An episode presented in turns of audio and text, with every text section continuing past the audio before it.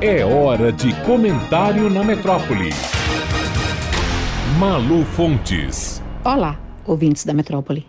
Pouquíssimos dias após a queda do ministro Eduardo Pazuello, quem termina a semana com o cargo pendurado por vínculos mais frágeis que um fio de teia de aranha é Ernesto Araújo, o ministro das Relações Exteriores.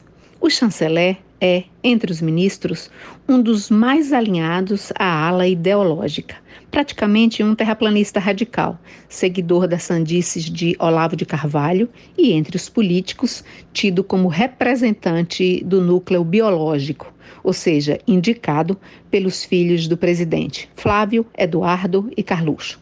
Dependendo como nunca do Centrão, Bolsonaro já não pode garantir a manutenção de Ernesto Araújo no Itamaraty como vai fazer com os filhos, ninguém sabe.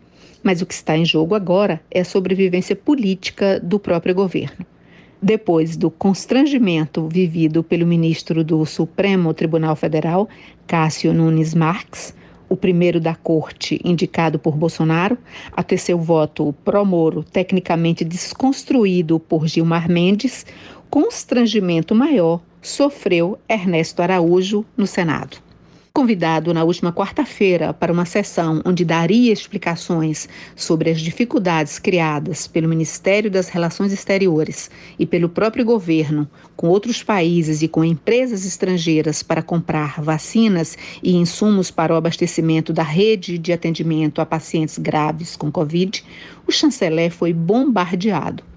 Poucas vezes se viu um ministro de Estado ser tão humilhado por parlamentares balbuciante, gaguejando, com voz trêmula e muito nervoso, Ernesto Araújo saiu do evento sustentando que não pretende deixar o cargo. Pode até não pretender, mas sua queda, a sua revelia, é desejada por 10 entre 10 congressistas em Brasília. Na sessão de humilhação no Senado, nenhum parlamentar aliado explicitamente de Bolsonaro se manifestou para dar qualquer apoio ou para defendê-lo.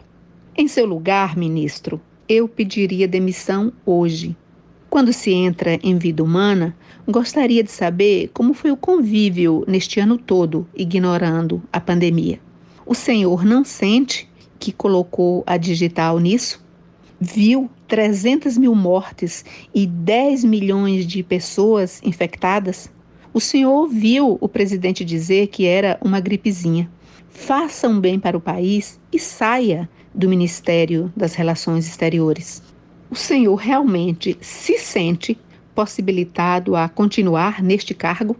A nossa cara agora é de um país que está colocando o planeta em risco. Por favor, chanceler, Põe a cabeça no travesseiro e pense: o Senhor não foi bom para o Brasil. O Senhor não tem mais condições de ficar no ministério.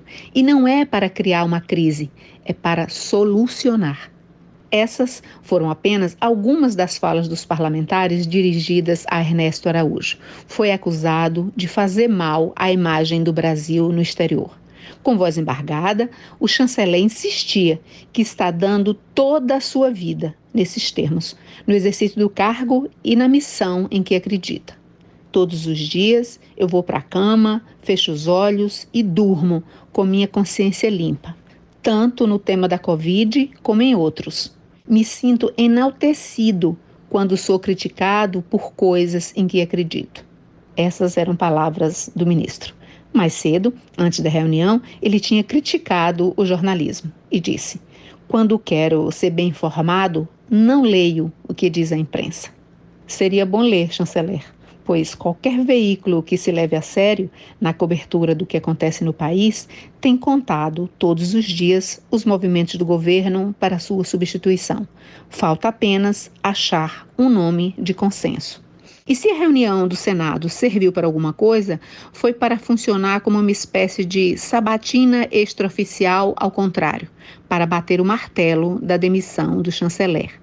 E, para piorar o que já estava péssimo, Felipe Martins, assessor internacional da Presidência da República, sentado atrás do presidente do Senado, Rodrigo Pacheco, na reunião, fez um gesto com a mão de forma deliberada Diz Martins que estava tão somente ajeitando a lapela do terno, embora só ele seja capaz de acreditar nisso.